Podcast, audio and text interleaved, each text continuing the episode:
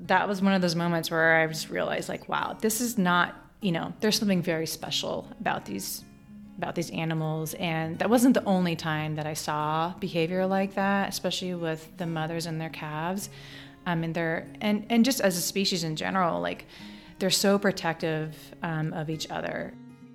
Hello there, and welcome to Voices of Greater Yellowstone. I'm your host, Kristin Kuhn. First, a very big thank you to our supporters for helping us reach our tenth episode. It's early fall in the Greater Yellowstone ecosystem, which means that the skies are smoky, the days are getting shorter, and fall colors are just around the corner. Oh, give me a home where the buffalo roam. This nineteenth century poem line turned Western song lyric evokes days past when wild bison covered the wide open spaces across North America. But these days, the only place wild American plains bison can be witnessed in large, free-roaming herds is within Yellowstone National Park. Yellowstone bison are the descendants of just two dozen animals who found refuge in Yellowstone's high interior during the mass extermination of bison that took place in the late eighteen hundreds at the hands of European settlers and the American military. Today, around five thousand four hundred fifty bison roam Yellowstone, but you may be surprised to learn that unlike other wild animals that are free to move in and out of the park, bison are largely confined to Yellowstone. On today's episode, we'll sit down with the Greater Yellowstone Coalition's own Senior Wildlife Conservation Associate, Shana Drimmel. Shana is a wildlife biologist by training who spends her days working to restore bison to the American West and make it easier for people and bison to coexist. We'll discuss why she thinks bison are the coolest, hear a remarkable story about a mother bison devoted to her calf, and learn about some of the challenges we face in trying to restore bison to their ancestral habitat beyond Yellowstone National Park itself. So get ready to learn a whole lot about North America's largest land mammal, the bison. So my name is Shana Drimmel. I am a Senior Wildlife Conservation Associate for the Greater Yellowstone Coalition. I currently lead our bison program here at G Y C, working to restore Yellowstone bison to tribal and public ancestral lands throughout the Greater Yellowstone ecosystem and beyond. Beautiful. So tell us a little bit about your journey. How did you find yourself working on bison conservation issues in the G Y E? Yeah, I've often wondered that myself. Um, no, it's a great question. So I really started working on bison conservation as an advocate or in the advocacy realm when I started at G Y C back in early two thousand fifteen. Um, so I'm a wildlife biologist and researcher by training. So before coming to G Y C, I spent, you know, most of my adult life working as a field biologist and researcher Um, in the field, studying a whole host of some of our most iconic and controversial species, including uh, grizzly bears and wolves and uh, elk, um, a whole host of African carnivores in Zambia, and then, of course, bison. And actually, I first became interested in bison ecology while doing my undergraduate degree at the University of Utah there. Um, I did a, a independent study on bison nutritional ecology on the herd of bison that is on Antelope Island mm. there in the middle of the Salt Lake. So I guess I was really intrigued by this population of bison living in the middle of the Salt Lake on an island. Um, so that was that was a long time ago. Um, that's kind of my first introduction to bison. Um, but then... Yeah, over the years, so I worked for many years uh, in the interior of Yellowstone National Park um, on a large mammal ecology study out of Montana State University, um, studying uh, wolf and elk and bison, basically large ungulate um, ecology and predator-prey interactions.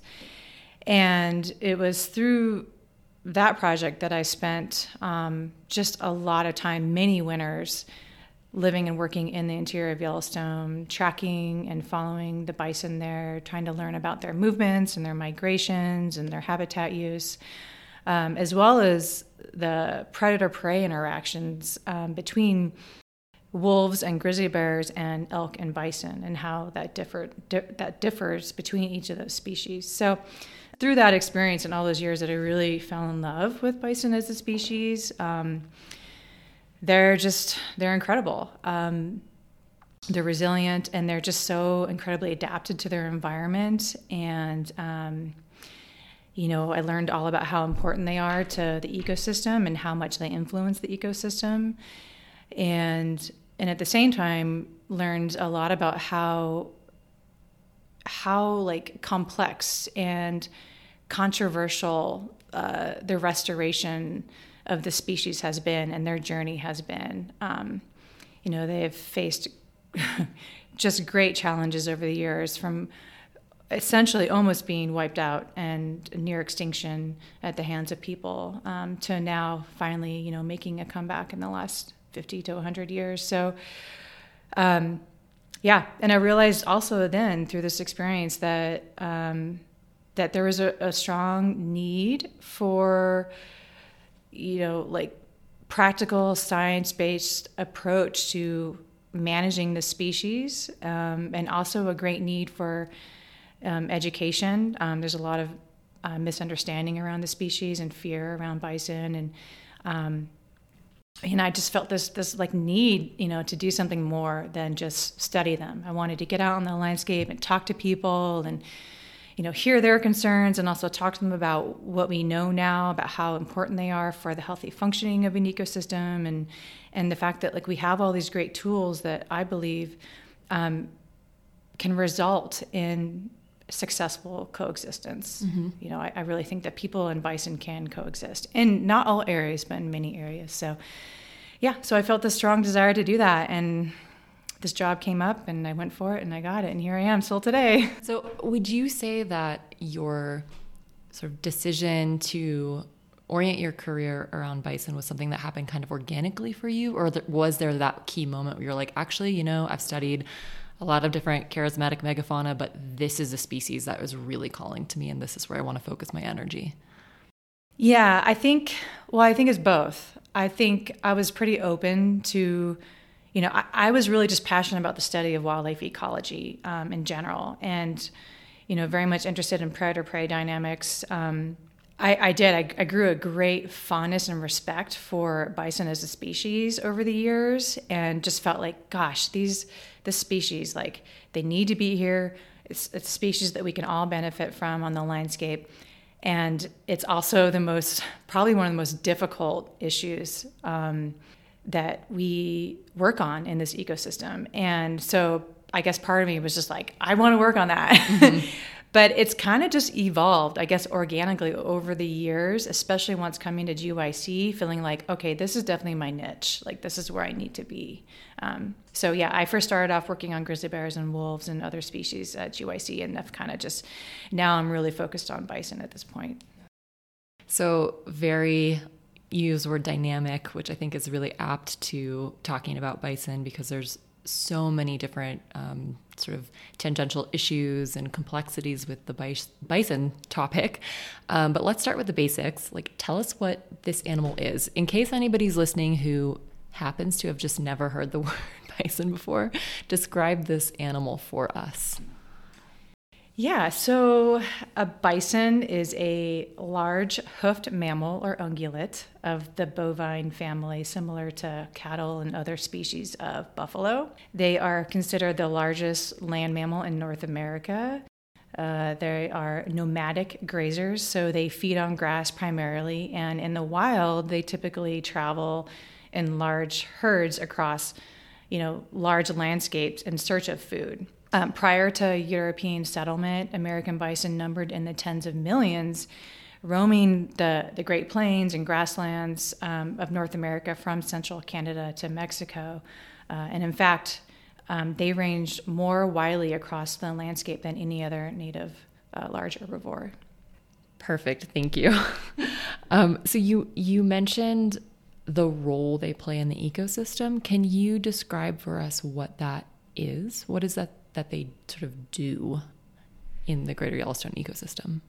Yeah, so bison are native to the G Y E, um, and they they are inextricably tied to the ecological and cultural history of this landscape. Um, they're considered an important keystone species and ecosystem engineers of grassland ecosystems, so their migrations, grazing patterns, and behavior literally shape the physical environment, um, creating habitat and benefiting a whole host of other species, including amphibians and insects, grassland birds.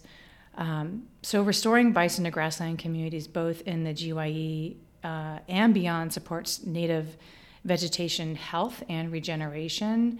Um, the way that they graze actually increases plant species diversity and the nutritional quality and quantity of forage, um, while helping to control noxious, noxious and invasive weeds. And this, I'll just say too, could have important implications from a climate change and resiliency standpoint. Uh, many people don't realize the importance of healthy grassland ecosystems serving as an important and essential carbon sink. Um, and bison can potentially restore and maintain the health of um, these grassland ecosystems that honestly have suffered pretty severe degradation since bison have left this landscape and as a result of agricultural practices, including livestock grazing.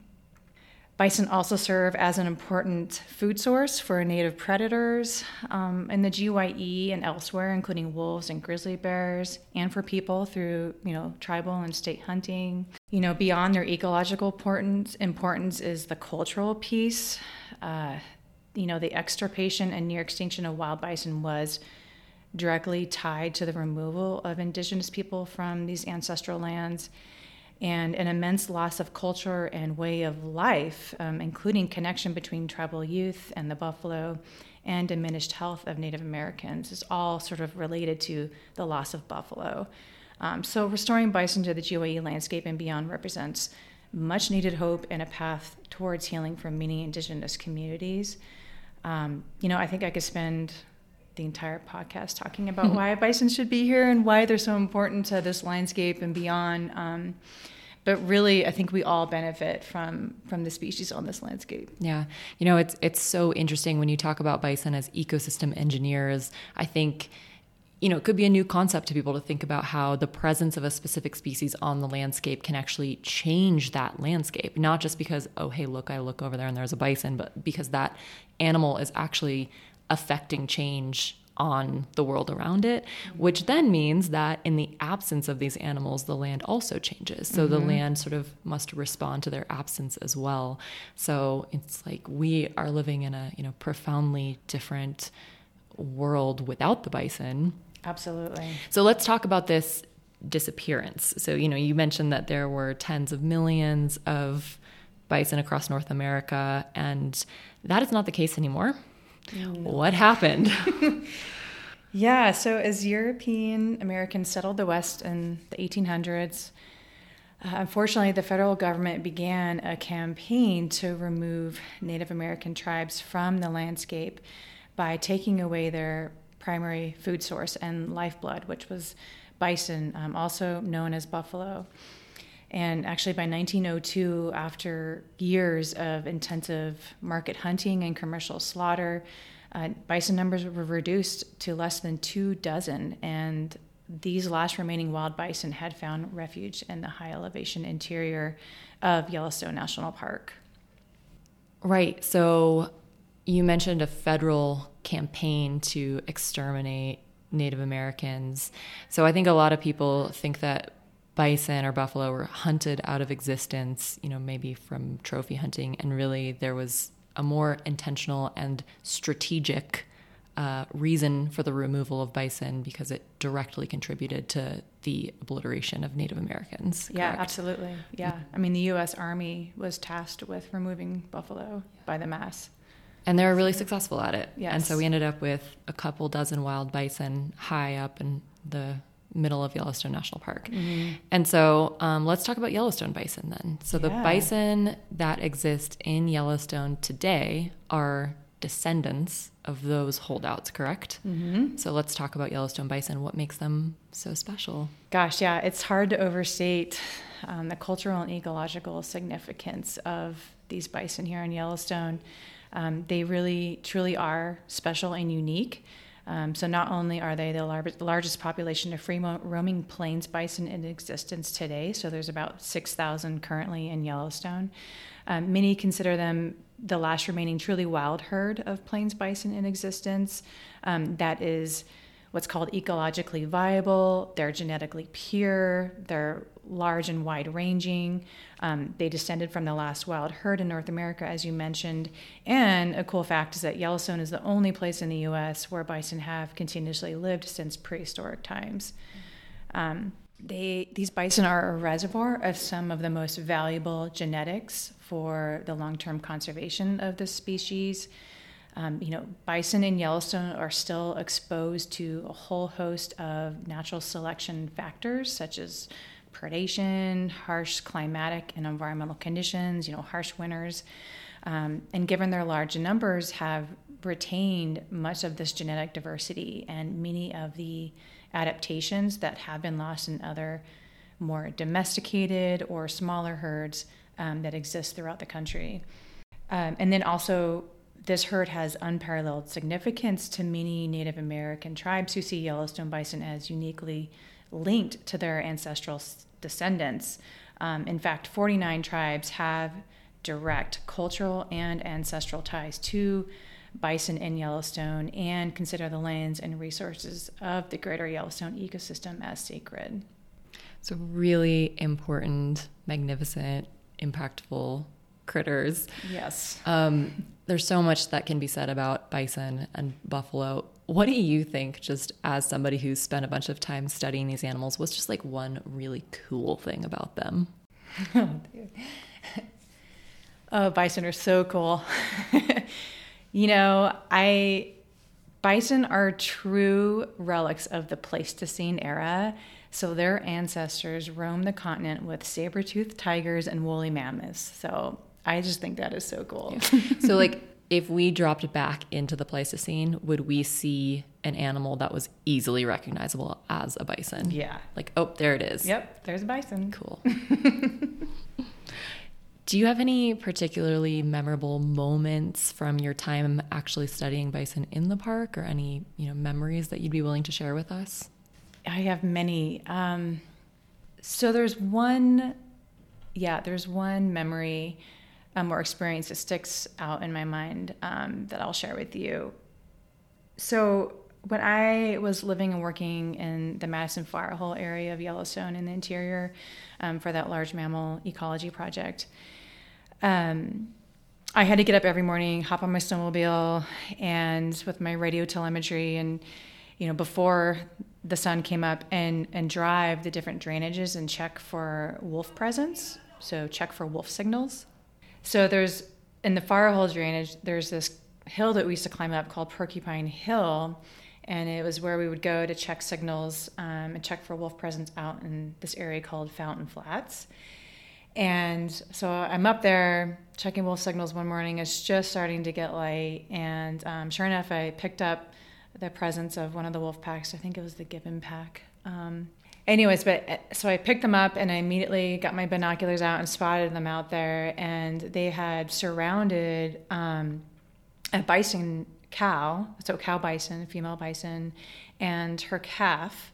So the cow was like, she was standing over her calf, and the wolves were, you know, darting in and out, um, trying to, to get at the calf, and they were, she was wor- rolling around and de- defending her, you know, defending her little baby there, and you know, they would get bites in here and there, um, both into her and that calf. Um, and this this went on for hours. I stayed up there and just watched. Um, you know, unfortunately, over time, they got enough bites into that calf that um, it died from its injuries.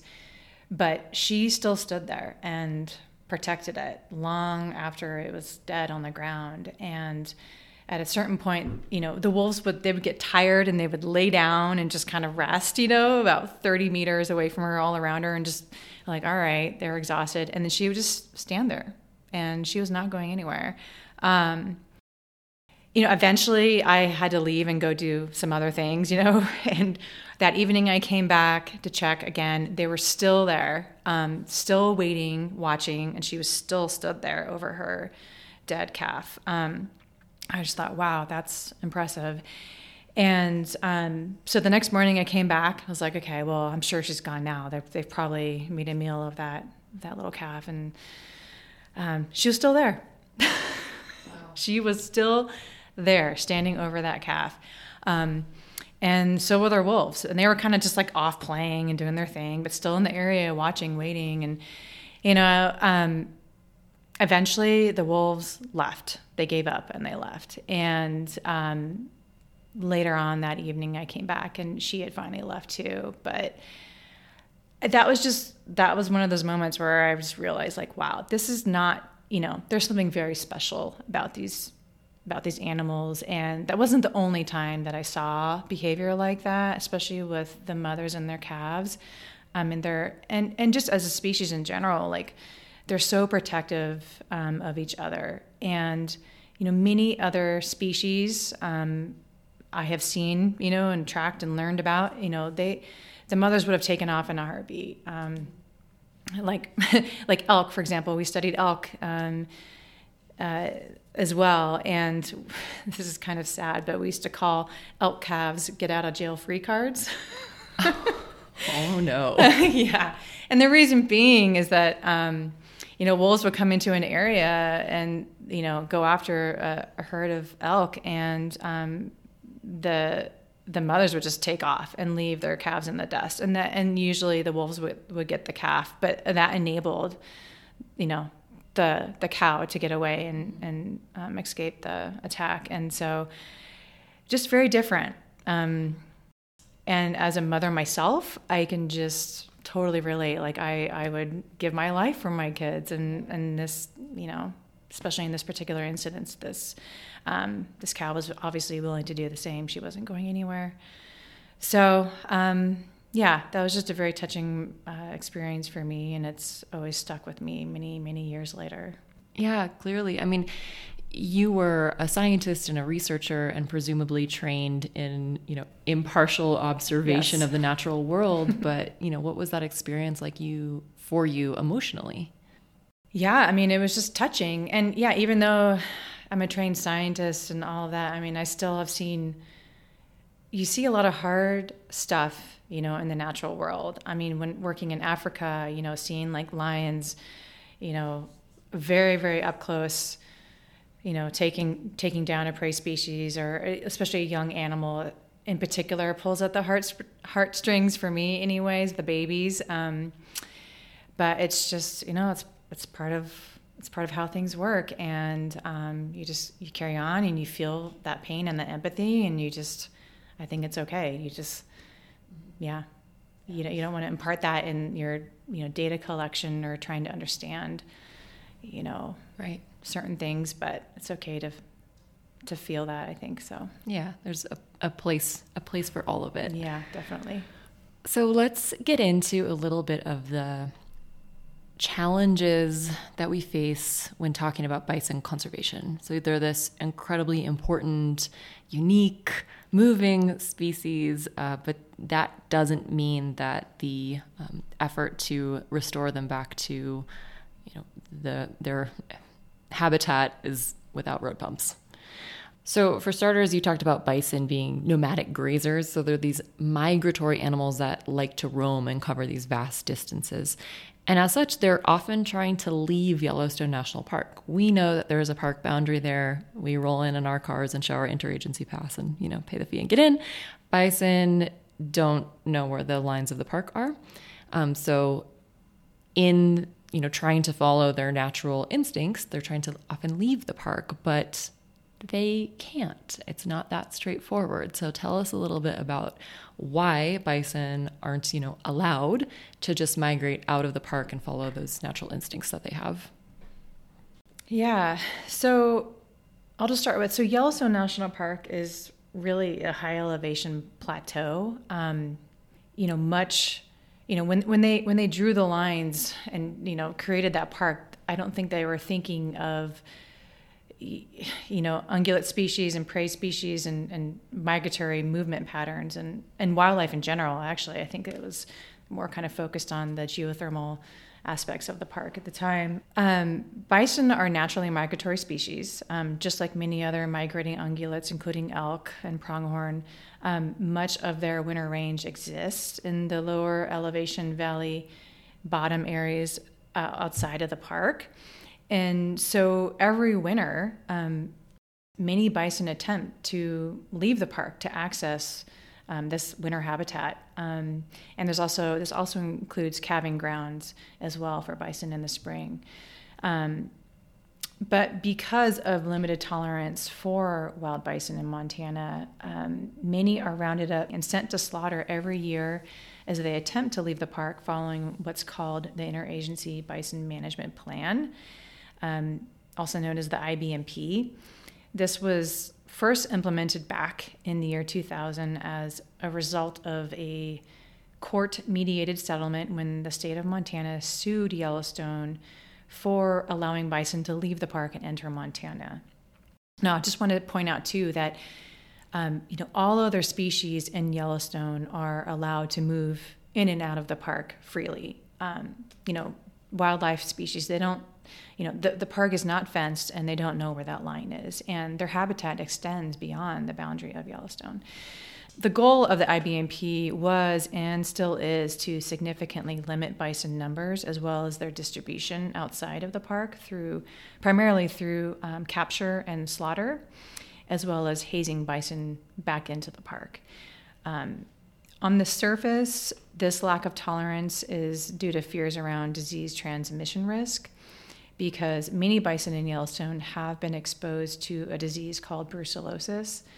Uh, the livestock community is fearful that wild bison roaming beyond the park boundary could transmit the disease to livestock on the landscape, which could have economic repercussions to the livestock industry and to producers. Um, so this has never actually happened in the wild, however, and we do know now that elk and the G Y E are the, the primary culprits. There's been um, now over thirty transmission events in the G Y E, and all have been linked back to Greater Yellowstone elk. Um, so G Y E elk also carry brucellosis. So, um, but yet, you know, elk are allowed to roam freely in and out of the park. Bison are not. So many believe this is more about competition for grass um, with cattle on the landscape, as well as human safety concerns. Um, you know, on a deeper level, I think it's also about a fear of change and a loss of control, you know, states' rights versus fed rights, and the fact that wild bison symbolize the resilience of native cultures. Um, obviously, these some of these deep-seated beliefs and fears, you know, this is stuff that's going to take you know, a long time um, to change.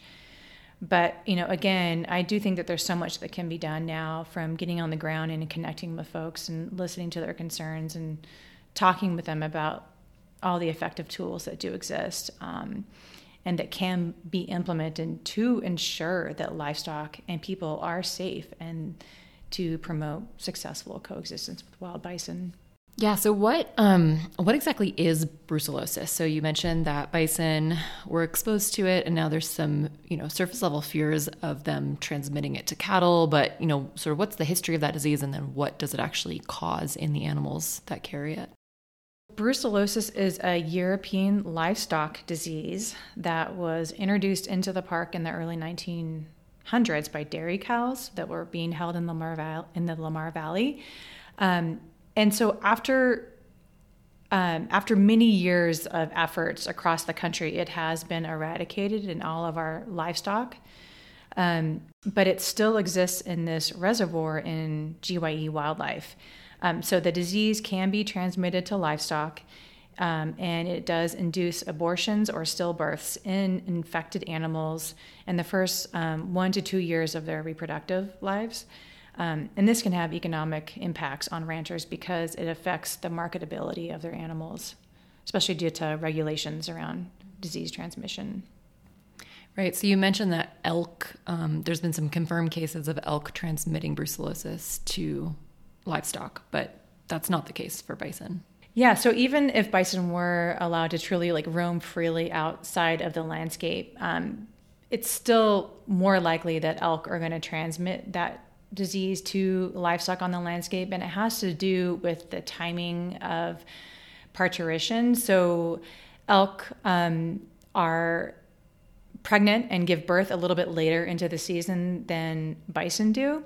The timing of when elk are likely to abort a fetus, and um, it overlaps more with the timing that livestock are likely to be on the landscape in this ecosystem.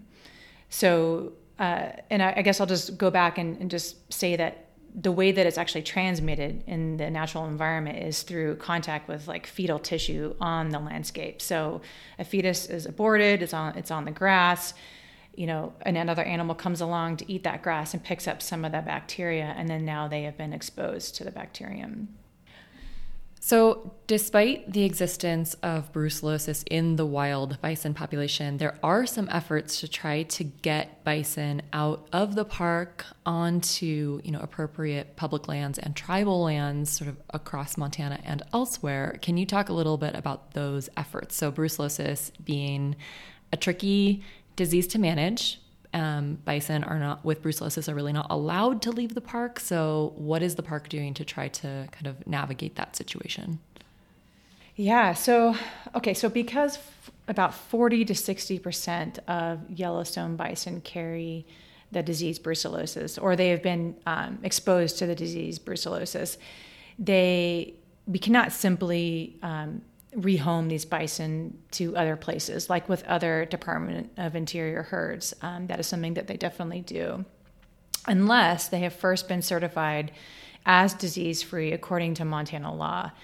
So over the last decade, um, we and our conservation and tribal partners, many state and federal agencies with Yellowstone National Park's leadership um, developed what's called the Yellowstone Bison Conservation Transfer Program. Um, and it's through this program that disease-free Yellowstone bison can be identified through a multi-step quarantine process and used to establish new tribal and conservation herds elsewhere. So the way the process works is some bison captured during winter roundups as they are t- attempting to leave the park are then entered into quarantine rather than being sent to slaughter. Uh, the number of bison that can enter the program depends on how much room there is at the current facility just inside Yellowstone. And then once they're in the program, animals complete uh, the first two phases of testing at the Yellowstone facility, either or at a facility down the road um, that is being leased by APHIS currently. So APHIS and the state of Montana health officials certify bison as brucellosis-free at the completion of this second phase of testing, which takes about one to one and a half years for males and two and a half to three years for females. Um, and then these bison are then allowed to be transferred to the Fort Peck Indian Reservation, where they complete their final year of what's called assurance testing. Um, and then following this, the Fort Peck tribes transfer some of these bison to the Intertribal Buffalo Council, um, who distributes them to member tribes throughout North America. Amazing. So that sounds like a lot of effort. um, so why is it worth it? Why is quarantine the best solution for these bison? So I think, you know, the use of quarantine and transfer, um, it really serves as a viable alternative to shipping Yellowstone bison to slaughter to manage their numbers. Um, I think it's important to point out that this population is growing exponentially without human intervention. So they have a really high reproductive rate and a really low mortality rate. So bison numbers, they have to be managed somehow. And currently there is only very limited hunting opportunity outside Yellowstone for that to serve as a sufficient tool to manage numbers. And, you know, that's a tool that is used for many other wildlife species. Um, but it currently is not really an effective tool for, for bison at this time. The program will also help to preserve the unique Yellowstone bison genome or genetics that I talked about earlier.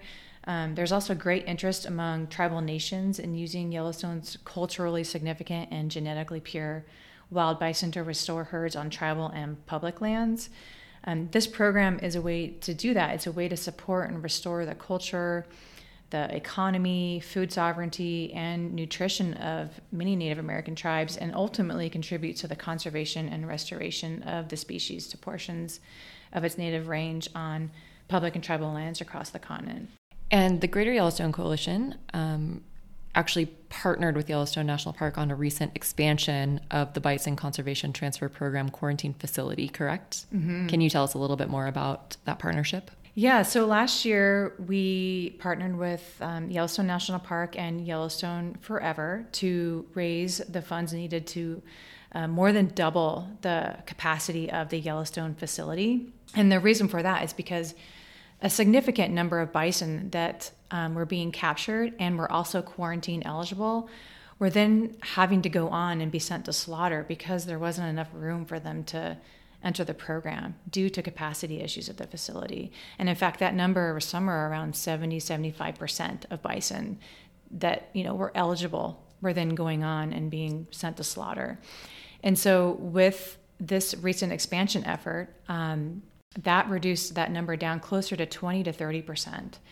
And so it's fantastic. Um, you know, this expansion, which was just completed this month, um, added three additional pens to the facility, some new water infrastructure, which was necessary to bring in more bison, as well as a new low-stress testing area.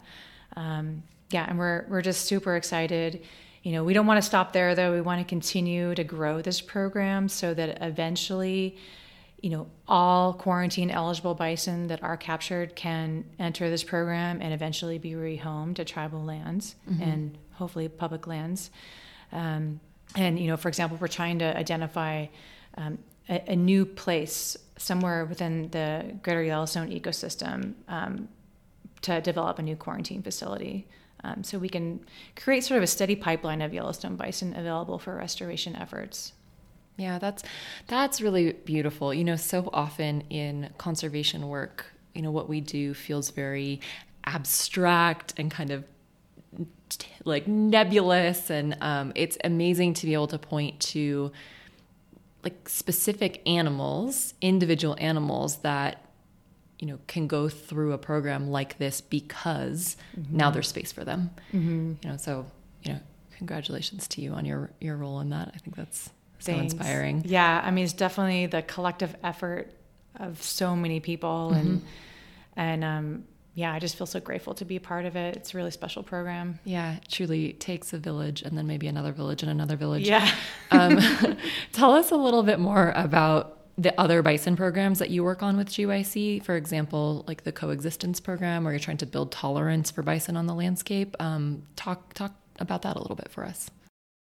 Yeah, so, you know, before working, you know, on this expansion effort and the transfer program, a lot of our focus over the last ten to twenty years um, has really been on trying to secure additional habitat for Yellowstone bison to use outside of Yellowstone.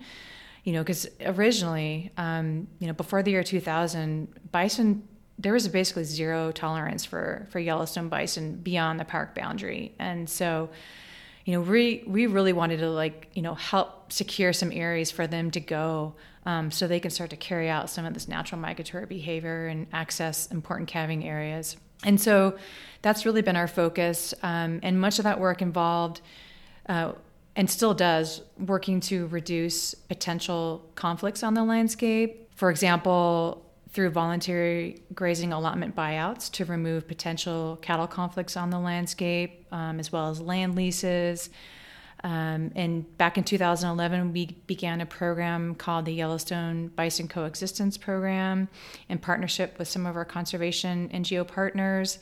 And the idea with that program is to um, basically help people on the landscape in these communities outside the park um, reduce the potential for conflicts with wild bison roaming beyond the park boundaries by providing financial and technical assistance to build what are called bison exclusion fences on private property to keep bison off of private property, to protect landscaping and gardens and livestock and pets and children. Um, yeah, and since we since that program started, we've completed now, I think, fifty-six projects in the Uh, Gardner Basin area and the Hebgen Basin area west of the park.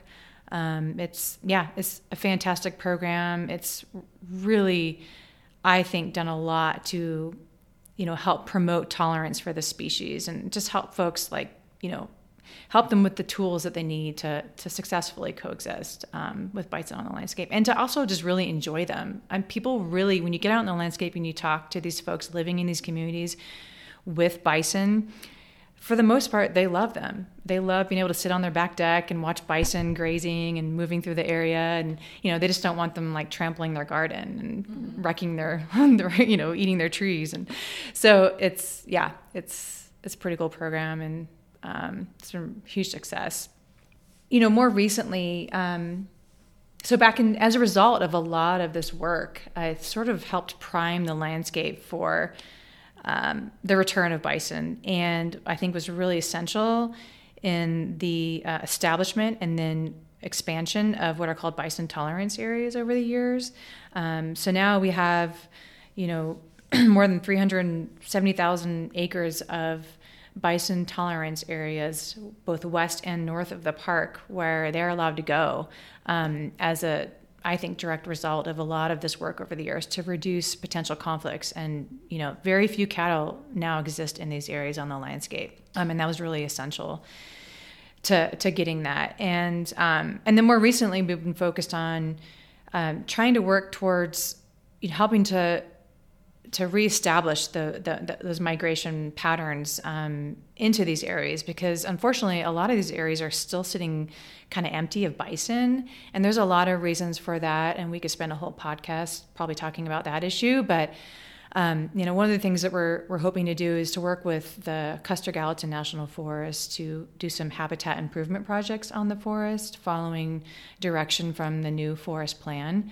Um, and we fought really hard to get some new plan direction um, that supports bison use of the forest within these tolerance areas. And so that's another area that we're we're trying to focus on. Um, and then I'll also mention, too, recently Yellowstone National Park began the process to write a new Yellowstone Bison Management Plan and Environmental Impact Statement, and this this will be basically the guiding document for the park um, for how they will manage this bison population into the foreseeable future.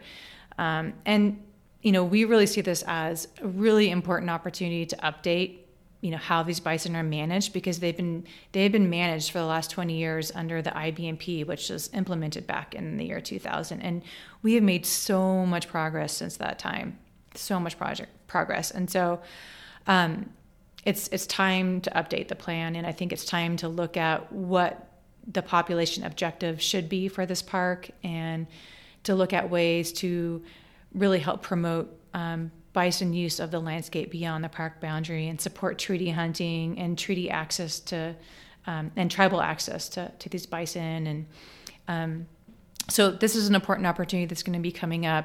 They did start um, the initial process of this this past February um, for during public scoping, and um, they will be doing another public comment period probably um, sometime this winter on the draft E I S. So I would encourage everybody to get involved in that, and we will definitely be getting involved in that heavily. Awesome. So big opportunity to try to move more toward managing bison like wildlife as opposed to like livestock. Yes. So quick pitch for our newsletter. For anybody listening, you should roll over to w w w dot greater yellowstone dot org and sign up for our newsletter, because we will keep you informed when there is an opportunity to comment on the bison management plan. And you can definitely help G Y C um, push for the most sort of progressive and um, just strongest bison management plan moving forward, because it's certainly time to update that and really update our relationship with this incredible species. Um, anything else that you think folks can do to, you know, help take action for, for bison? Yeah, I just, you know, I would encourage folks to, you know, to sign up, you know, get on our, our email list and, you know, reach out to me. I am more than happy to email with people and chat with people, people on the phone. I do it all the time. Um, so yeah, don't be afraid to get in touch with me, and yeah, just stay in touch, um, so that we can keep you posted on the different things that are coming, you know, that are going to be coming up in the future, and ways that you can get involved, and way that, way that you can like speak out and, and try and advocate for, you know, a better future for these bison. Awesome. Thank you. All right. Um, one question that we really like to ask all of our guests Do you have a conservation or science hero or someone who, you know, you found particularly inspiring or influential to you over, over the years?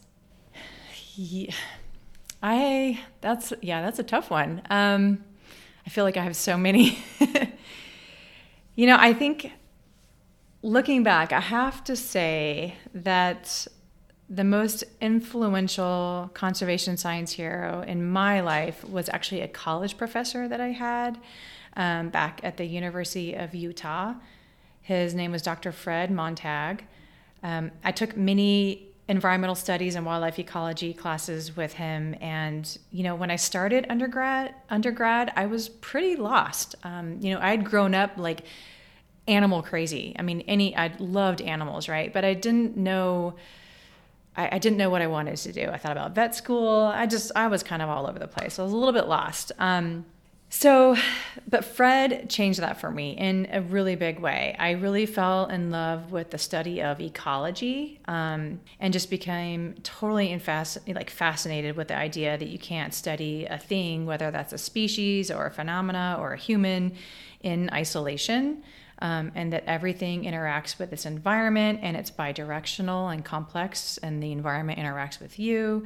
Um, so I was hooked, and I can say that he set me on this path and is the reason why I am here today and doing what I'm doing, for sure. Awesome. Thank you for sharing that. Yeah.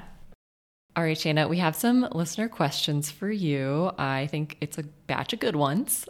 Um, so first up, Gary from Idaho says, I am wondering if the exclusion of tourist traffic in the Lamar Valley area due to the spring floods has affected the bison movements in the area. Great question. Um, so I do think that would be a question for a park biologist, but if I had to guess, probably not. Um, unlike other species in the park, like wolves and grizzly bears that are more leery of people and traffic, bison are pretty uninhibited by people and traffic. Um, they generally have no problem using their roads and creating bison jams and heavy traffic, as probably a lot of people have experienced going to the park. So, yeah. They might be enjoying the peace or quiet, but they're not they're not particularly concerned with our presence anyway. Not really, yeah. I have to say, of all the species in the park, they probably, yeah, care the least about us. That's great. As is their right. Yes. Okay. Leah from California is wondering what the biggest misconception is out there about bison. Well, apparently, as we've seen uh, too often in the news, um, that they are large, docile, furry cattle that you can walk up to for a photo op in Yellowstone and or set your kid on. Um, no, wild bison are wild animals, and like many other wild animals, they can be dangerous and feel threatened if people get too close. So it's important to obey park guidelines and keep a distance of at least twenty-five meters. That's a good one. You know, I'll actually add a funny answer to that. I don't know if it's a particularly common misconception, but one thing I've heard is people be surprised that bison are not extinct. Oh. Um, actually, it, hearing that from someone who worked in the park, that they get a lot of questions or, or sort of exclamations of surprise that bison are not extinct. They think that they're actually just a Pleistocene animal that oh, don't exist anymore. Mm-hmm. Wow. So that's a fun huh. one. I mean, I guess it's not all that surprising. I mean, they came pretty close, so. Yeah, yeah. Okay, next question. Jeff from Montana asks, how many offspring will a cow bison have in a year, and how long does weaning take? Yeah, so female bison, also known as cows, um, begin reproducing around two to three years of age and give birth to a single calf each spring. Um, gestation period is around nine and a half months, so pretty similar to humans. And then calves, I think, typically nurse for seven to eight months and are weaned by the end of their first year. Okay, next question. Ryan from Montana wants to know, how do bison survive the cold? Good question. Two million years of evolution, that's how. No, bison are well adapted to survive extreme winter conditions and cold. Um, for one, they are migratory, as we talked about. So they can move to lower elevation areas where there's less snow and milder temperatures. Um, then there's their physical adaptations, um, extremely dense coat and thick layers of skin and fat to help insulate them from the cold. Um, their muscular humps support their massive heads that serve as sort of snow plows to clear away deep snow and snowdrifts to access, you know, buried grass and food. So a beautifully evolved yes. creature, well hey. adapted to this environment. Absolutely. Great question, though. Okay, and finally, Amy from Washington, D C is curious about what the difference is between a buffalo and a bison. Yes. So in North America, the name bison and buffalo are often used interchangeably for the same animal. Um, the true scientific name is bison. Actually, it's bison, bison, bison. um, bison is what the Western conservation and scientific community calls the species, while many tribes prefer uh, to use buffalo. Um, true buffalo, scientifically speaking, um, include the Cape buffalo and water buffalo of Africa and Asia. Um, the name bison comes from the Latin term for wild ox, and I guess buffalo is derived from the word, um, from the French word for beef. True, yeah. And here at the Greater Yellowstone Coalition, we do use those terms pretty much interchangeably. Our indigenous staff members prefer buffalo in our bison programs where we partner with lots of, you know, conservation partners, traditional conservation partners. We use the word bison, but we're pretty loosey-goosey with those terms yeah, here. Yeah, absolutely. And proudly so. Yeah. Wonderful. Well, Shana, thank you so much for your time today. It is always a pleasure to talk to you, and it was really fun to have you on the podcast. Thank you. Such a pleasure to be here. An enormous bull bison-sized thank you to Shana for stopping by the podcast and sharing her stories and expertise with us. We will drop Shana's email address in the show notes in case any of you would like to reach out to her. If you'd also like to heed our shameless call to action to become a bison advocate, the link to sign up will be there as well. We only skimmed the surface today of all the bison conservation work happening at the Greater Yellowstone Coalition and within many of our partnerships. From ongoing fencing initiatives to conducting outreach in the communities on the front lines of bison restoration to our current work developing a robust tribal buffalo program out of our office in Fort Washakie on the Wind River Reservation, suffice it to say, we look forward to bringing you many more stories about these magnificent animals and the people fighting for them in episodes to come. As always, thank you for joining us, and we will catch you next time for more stories from Greater Yellowstone.